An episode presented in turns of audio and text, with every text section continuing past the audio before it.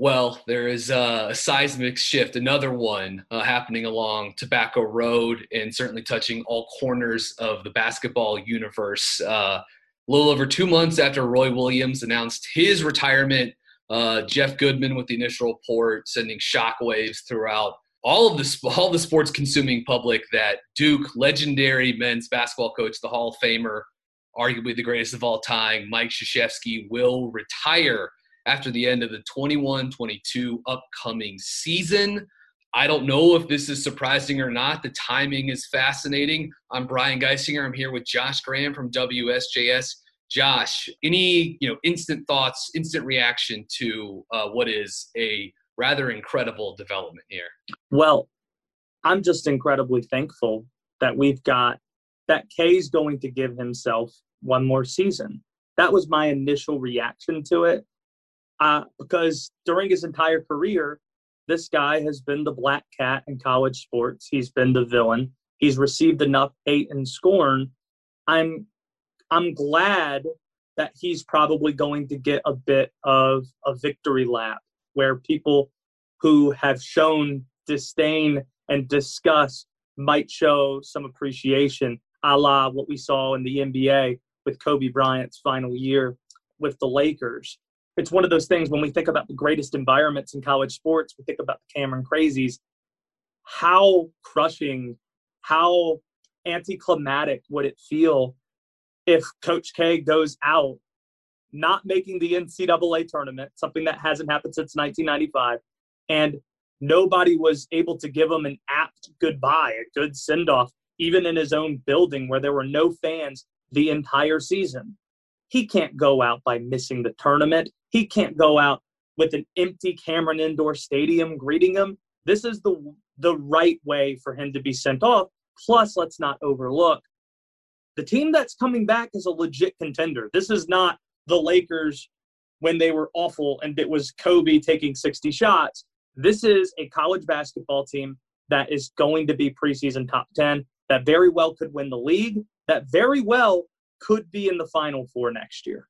Yeah, the numbers are staggering, and and we should also mention part of this reporting and Woj from ESPN has also chimed in. Jon Scheyer uh, is being finalized to become the coach in waiting. Very young, a likely replacement for Mike Krzyzewski. They apparently talked to some outside candidates, including former Duke guard and current Harvard coach Tommy Amaker. I'm sure there are more details to come out about that. But before we turn the page to Jon Scheyer, we should just hit on a little bit more with Mike Krzyzewski here. Uh, the sport's all-time winningest coach has won 1,097 games while at Duke, a 784 win percentage in total, going including his time at Army. He's won 1,170 games. Again, the sport's all-time winningest coach. He's 74.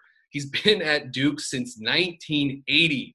He has been with this one institution for so long now. I mean, this dates back to like you know, the Carter administration. it, it is incredible to see how one guy has been at this program for so long. He just finished up his 41st season with the program. He's the first guy to win 1,000 games at one school, and just the postseason success under Coach K has been incredible. Five championships, 12 Final Fours. So basically, 30% of Coach K's teams while at Duke have have gone to the Final Four, which is just preposterous. They've won 12 ACC regular season titles and, of course, 15 ACC tournament titles, the most recent coming with Zion Williamson down in Charlotte in 2019. ACC Home one sec. Home one sec, BG.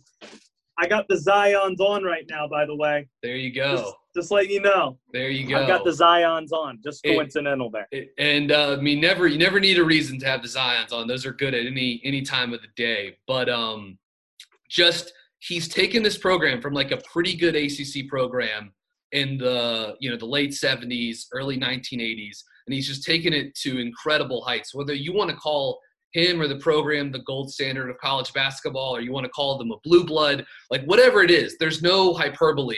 You know, any anything any way you want to describe this program, um, as long as you're sticking towards its achievements, is incredible. The amount of players they put in the NBA, the number one draft picks uh, the last decade has really shown a, a, shift in how that program ran. You know, sort of starting with the the return of Jeff Capel as an assistant coach and eventually the associate head coach as Duke became sort of like along with Kentucky, uh, a one and done factory of sorts. Yeah, and, what do you make, by the way, of people pointing out with Scheyer that he was the go-to for Tatum and Zion? My understanding was that was Capel more than it was Scheyer.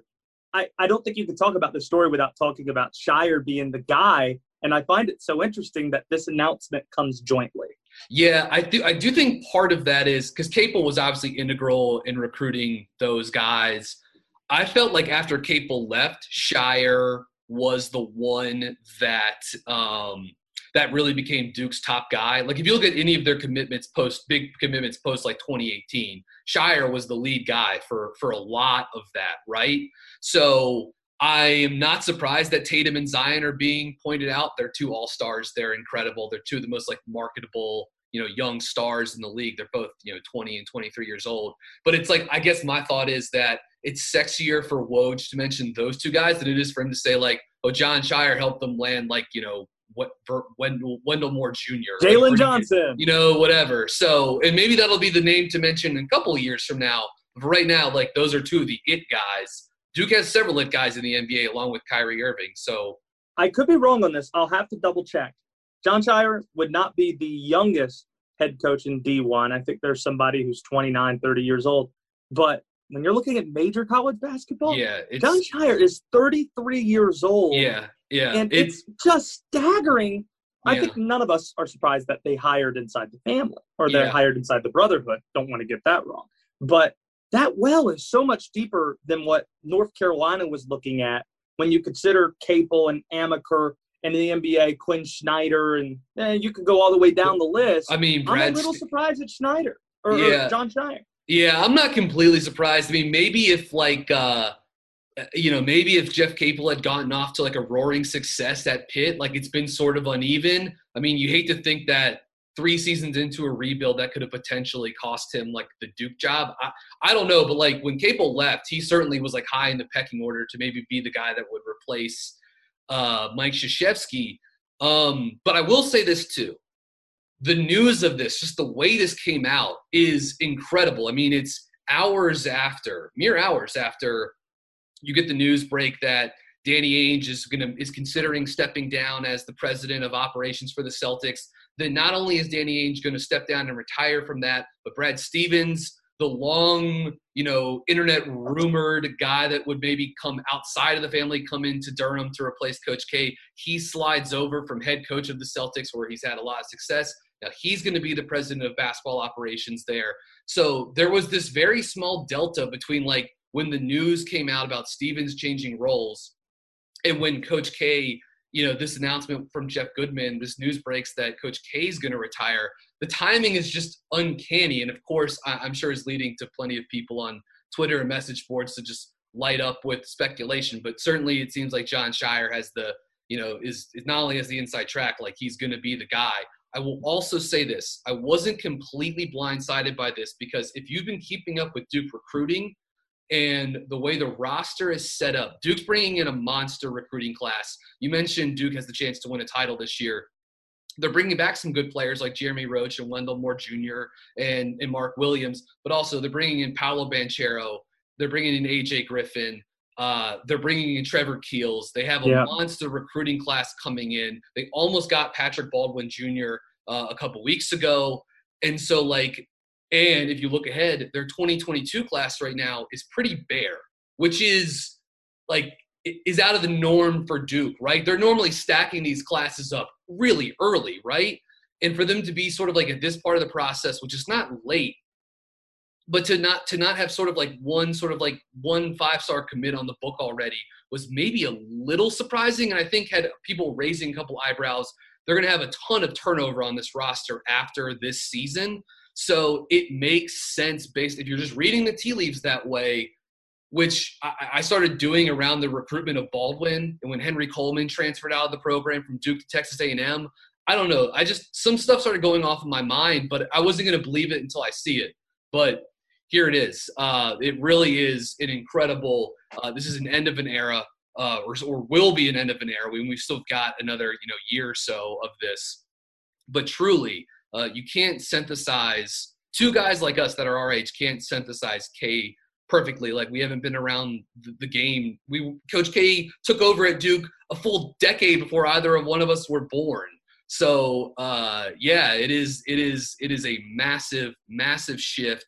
This is one of the most important guys in all of global sports, and uh, for him to be set to step down, it is crazy. It will be the end of an era, and um, yeah, it's going to lead. It just it's going to be a very interesting uh, future for Duke basketball on the horizon. Uh, uh, we got to go, but any last thoughts on, on Coach K, Josh? We can't sum it up in a 10 minute video, but we will try to sum it up all we can do on social media at B guys underscore bird, at Josh Graham Radio, uh, WSJS Sports 3 to 7, Monday through Friday, and also ACCsports.com.